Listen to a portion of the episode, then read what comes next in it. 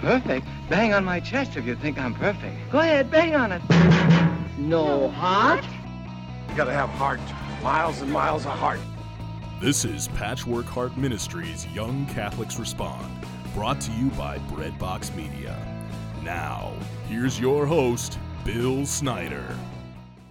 Thanks, Adam, and welcome to the program, everybody. I am Bill Snyder, and this is Young Catholics Respond. Thank you so much for tuning in and being a part of our ministry and our mission to sow hope into broken hearts. Uh, it is a pleasure to be with you wherever you are listening and whenever you are listening. Uh, I would also like to encourage you at the onset of our program here to go to our website, patchwork heart dot org, and get your free copy of the Fearless Scriptural Rosary. It'll pop right up.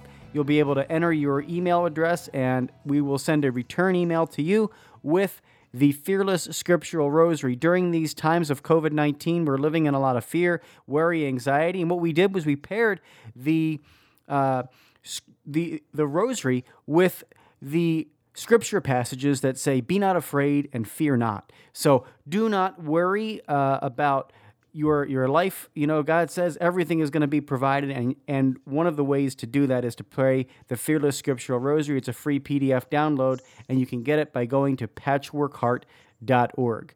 Uh, I don't want to spend too much time talking about ourselves, though, because I have a wonderful guest with me. His name is Hugh Owen, and he is the director of the Kolbe Center, and he is also a husband, a father of nine children, two of which are Benedictine novice religious sisters. So, uh, Hugh, welcome to the program, and thank you so very much for coming on and talking with me today on Young Catholics Respond.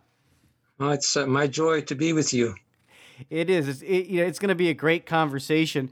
And, uh, you know, I, I kind of want to talk with you. You, uh, you work uh, as a director of the Kolbe Center for the Study of Creation, which is a Catholic apostolate dedicated to proclaiming the truth about the origins of man and the universe, which I believe is so critical uh, for these times. But I kind of want to get your faith story as we begin this uh, conversation today. So talk with me a little bit about your faith journey and and how uh, you you walk with the Lord daily. Certainly. Well, I, I think I need to go back to my grandfather, my father's father, who was a Baptist minister in Wales, in Great Britain. And um, my father was brought up by my grandfather and grandmother in a very conservative Christian home in in Wales.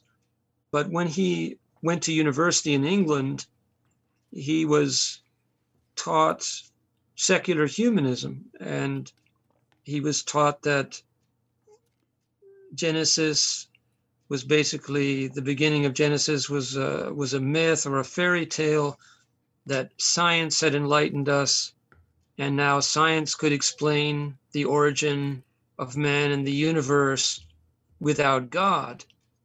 And of course, that's the foundation of secular humanism. So my, my father was robbed of his faith, mm. like millions of other people then and now, uh, became a secular humanist, went to work for the United Nations at the very beginning of the U N, uh, became an Assistant Secretary General, then co-administrator of the United Nations Development Program. And after twenty-five years with the U N, he was actually knighted by the Queen of England for his work in the U N, and retired when I was uh, just about fifteen years old. And uh, at the time that he retired, he looked at the world and he could see that things were actually much worse than when the United Nations was started, in spite of the fact that he and a lot of other intelligent, dedicated people had worked very hard to try to improve the state of the world. They could see that things were getting worse. But unfortunately, when he and others in his milieu tried to understand why things were getting worse, the answer that the intelligentsia came back with was it was because the U N wasn't going to the root of all the world's problems, which they said was overpopulation, too many people. That's why we had the wars and pollution and economic and social injustice and every every other kind of problem. Cut down on the number of people, they said, then we'll have enough to go around, and all our problems will be solved. So my dad actually accepted to become the first ever Secretary General of International Planned Parenthood Federation at the very time when I P P F changed its position on abortion and became the world's number one provider of abortion as well as contraception and sex education. And he held that position for just about a year when I died, when he died very unexpectedly of a heart attack in London when I was just sixteen years old. Wow. Now, I had been brought up with no church, no Bible, no prayer, just evolution-based secular humanism. And when my father died, um, I really lost the will to live. In fact, for more than a year, I was suicidally depressed. All I wanted to do was to take my own life. And the only reason that I didn't do it is that every time I got to the point of actually committing suicide, I had this interior conviction that I could not shake, that I would just find myself on the other side and it would be permanent misery. So I had to go on living. And mm-hmm. as I went on living in this state of great misery, our Lord brought me to certain places, books, people, experiences that eventually led me to repent of my sins and receive the gift of faith, acknowledge our Lord Jesus Christ as my Lord and Savior. And when I was eighteen years old, less than two years after my father's death, I was baptized, confirmed, and made my first Holy Communion as a Catholic in the Princeton University Chapel, where I was enrolled as a freshman. Now, when I entered the Catholic Church, the priests who received me into the church were Jesuits, and they gave me a book to teach me my Catholic faith, which is called the Dutch Catechism. Uh, we call it the Dutch Catechism because this is the book that actually destroyed or almost completely destroyed the faith of a once vibrant Catholic community in the Netherlands, where today there's almost nobody in the churches. Churches are being turned into mosques. Almost all of the young people are gone. And there's a theme that ran through this Dutch Catechism from beginning to end.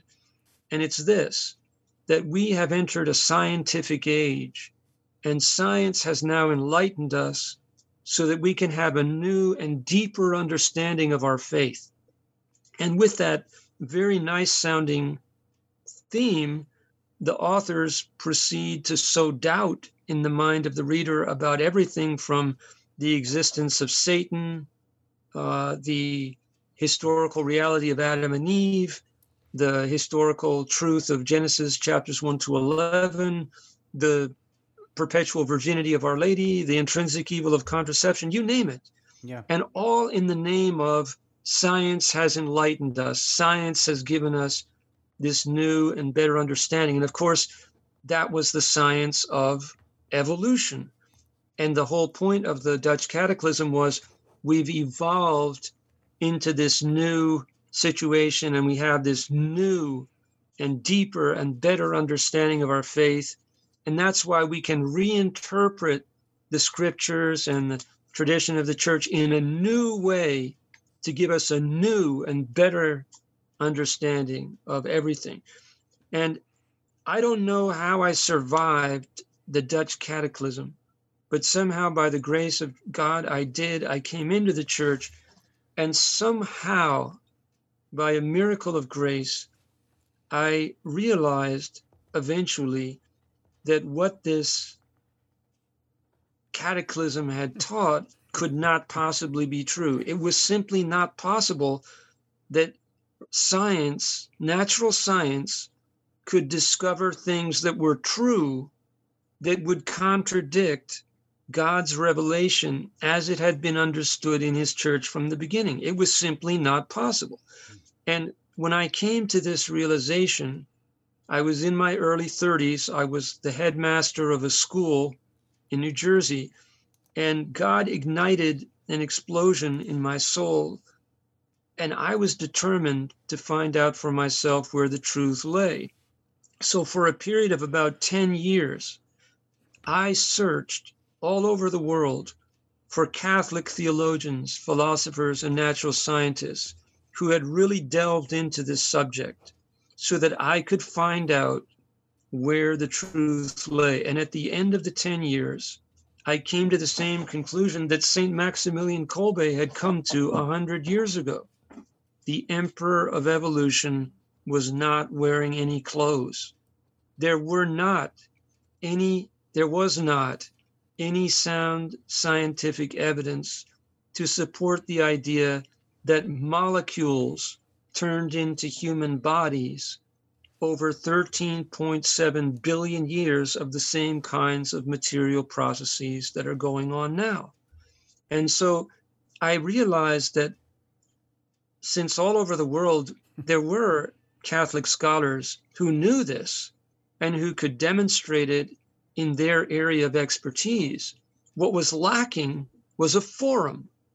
And so with the blessing of our pastor at that time, we decided to found the Kolbe Center for the Study of Creation to provide a forum for Catholic theologians, philosophers, and natural scientists who defend the traditional teaching of the Church on creation and who expose the fatal flaws in the molecules to man evolution hypothesis. And the reason why we decided to do this is that creation, the doctrine of creation, is the first article of the creed. It's the foundation of our faith. It's what determines our whole understanding of the character of God. So if we, if that isn't correct, our whole edifice of faith is not on a solid foundation. You know, wow. Uh, just an amazing, you have an amazing journey, uh, a, a rather unorthodox journey to to your faith, and an incredible calling, Hugh. Uh, you know, w- the the the incredible thing listening to you talk just is that, you know, God led you on this path from from from, from your dad being, you know, so so far astray from from you know faith of any kind, uh, to to pull you to being. Um, To helping to help rectify some of the some of the things that led the world astray, maybe. And yes, well, th- there's something that I, that I would like to share yeah. on that note, um, because I think it's a concern that your wonderful listeners would have, and I I would like to share this with them. Um, I prayed for my father from the beginning of my journey of faith, and wherever I would go, I would have the Holy Mass offered for him and ask people all over the world to pray for him, and I continue to do that. But the interesting thing is that after my father died, I had an experience that I could not explain in terms of my secular humanist upbringing, and it was that whenever I looked at a photograph of my dad, I, I could not escape the conviction that he that he was still alive somewhere. And a very amazing thing happened about ten years ago. I I met a man who's become a very dear friend and a brother in this apostolate of defending the foundations of the faith. And it so happens that this friend of mine has a remarkable mother who um, had a life filled with suffering.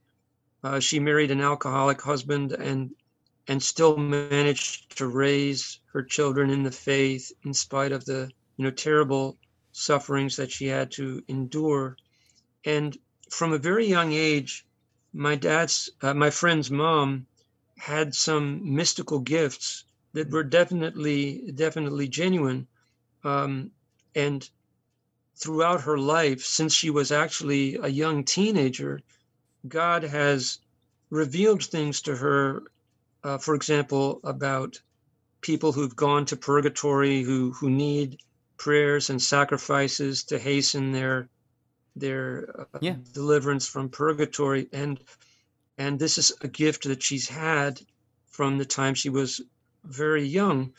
And um, soon after I first met my dear friend, he just talked to his mom a little bit about me. He knew very little b- about me himself, but he told me very soon after that meeting that his mom would like to write me a letter, and would it be all right for her to do so? So, of course, I said yes.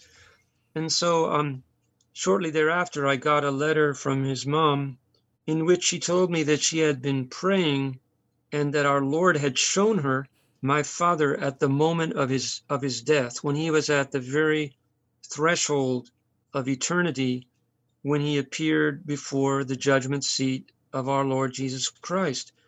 And uh, of course, I can't be sure that this was a genuine experience, but I I have many reasons to believe that it is true what she what she wrote to me. But anyway, I'll just share it with you, and you can make of it what you will. She said that um, my father was shown the truth about his life, about the state of his soul, and the harm that he had done by many of the wrong choices that he had made, and that my father received uh, or accepted the grace to repent of all the sins of his whole life and to ask forgiveness for them. But she also said that um, that my father communicated to our Lord, could he do something to make up for all the harm that he had done? And she said that our Lord communicated to him that that would not be possible, but that one of his sons would have this mission.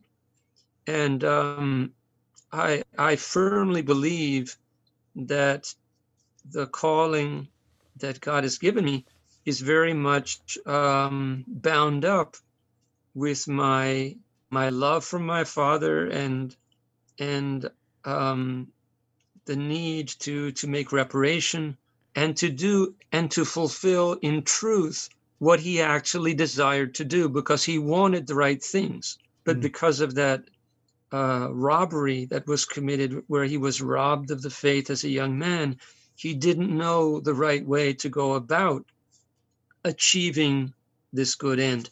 So I just wanted to share that with your listeners. That is a beautiful story, Hugh, and uh, and thank you so much for your calling and for your witness and for answering that uh, with with an incredible passion um, that you have for for this. Uh, For our listeners, we are talking with Hugh Owen. He is a director of the Kolbe Center for the Study of Creation.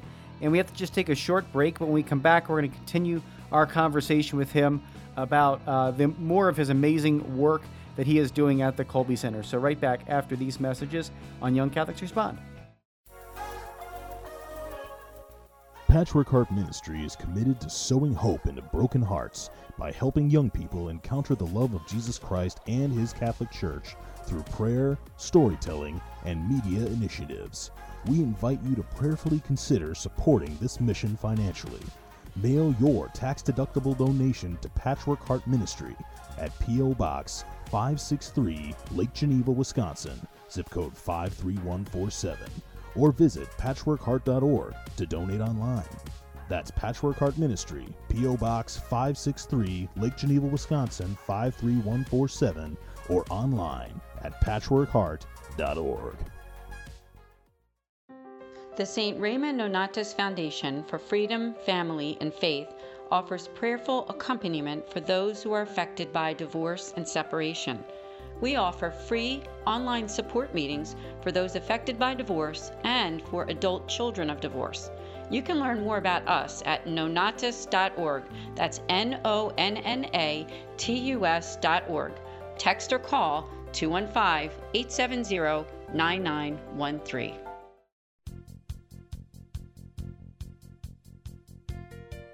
At times it seems like the world today is filled with so much division, bigotry, and hatred. So it's up to us to make sure that we get back to the basics, and that is Jesus Christ and His message of faith, hope, and love. Faith, Hope, Love with John and Morgan Bender is a new project that seeks to do just that by engaging and inspiring Catholics within the Archdiocese of Milwaukee and beyond.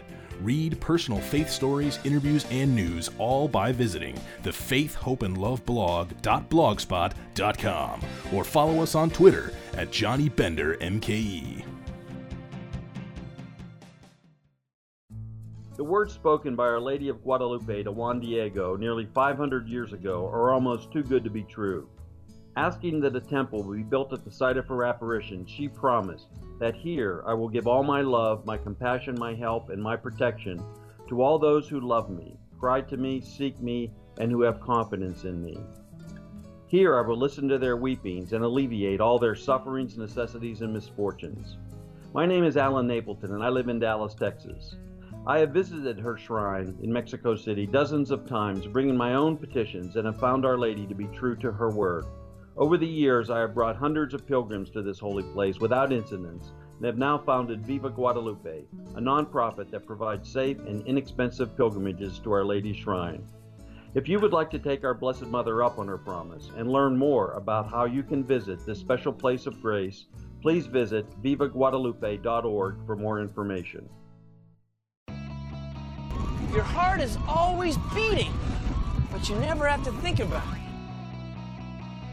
Welcome back to Young Catholics Respond. Once again, Bill Snyder.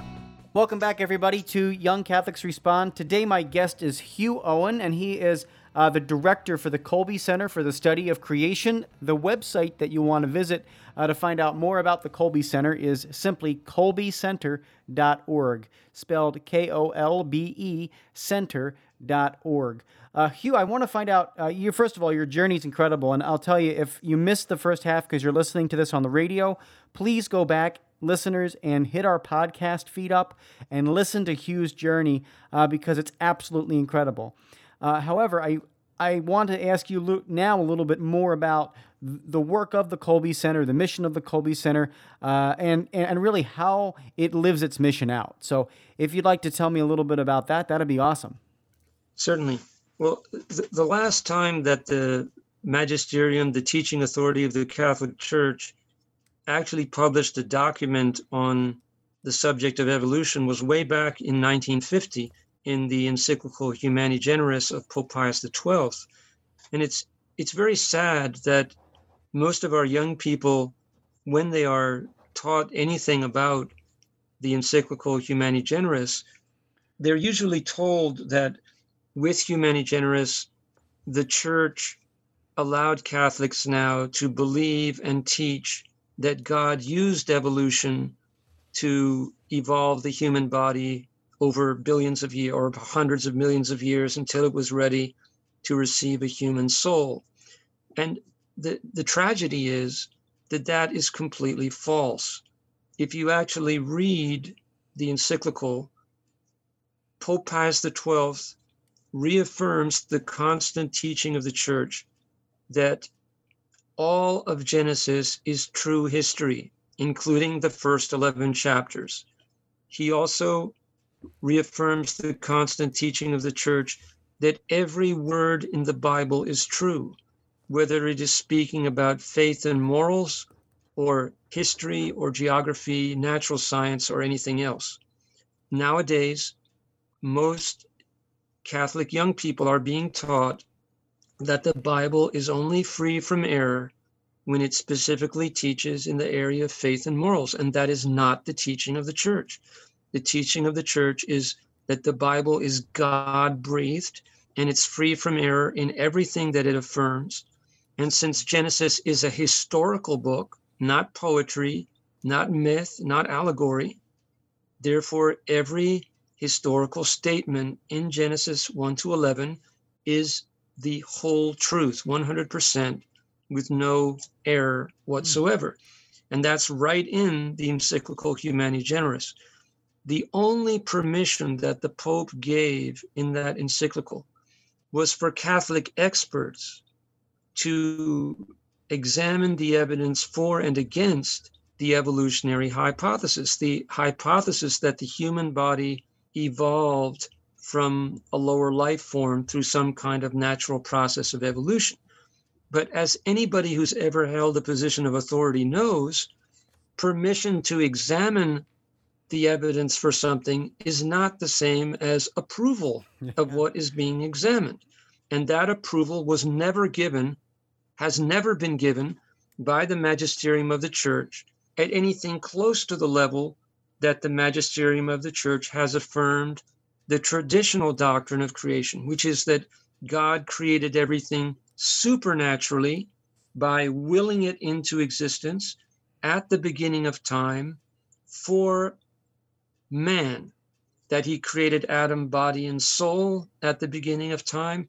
He literally created Eve from Adam's body, one man for one woman for life, right from the beginning, and placed them as the king and queen of a perfectly beautiful, complete, and harmonious universe that was totally free, not only from human death, but from deformity, disease, coronaviruses, man-harming natural disasters, or any kind of disorder of that kind, and that it was only the original sin of Adam that brought the human death, deformity, disease, things like COVID nineteen yeah. into the world. Hmm. That is the traditional teaching, and that's what we are defending. And we are being obedient to Humani Generis because we are supposed to look at both sides, and the default position is not evolution. The default position for every Catholic is the traditional teaching, because nobody's ever come up with any good reason to abandon that teaching in favor of another one. Mm. You know, that's that's incredible. And it's amazing you've committed yourself to this work. And if we had a little more time in the program, I would I would ask you about a hundred more questions.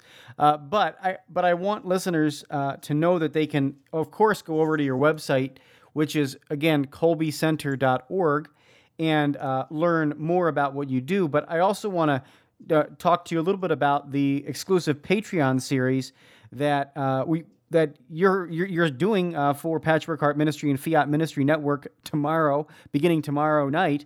Uh, and and encourage people to, to tune into that and, and to sign up for that uh, at patreon.com slash patchwork heart ministry because you're gonna be you're gonna be going into some of this, right?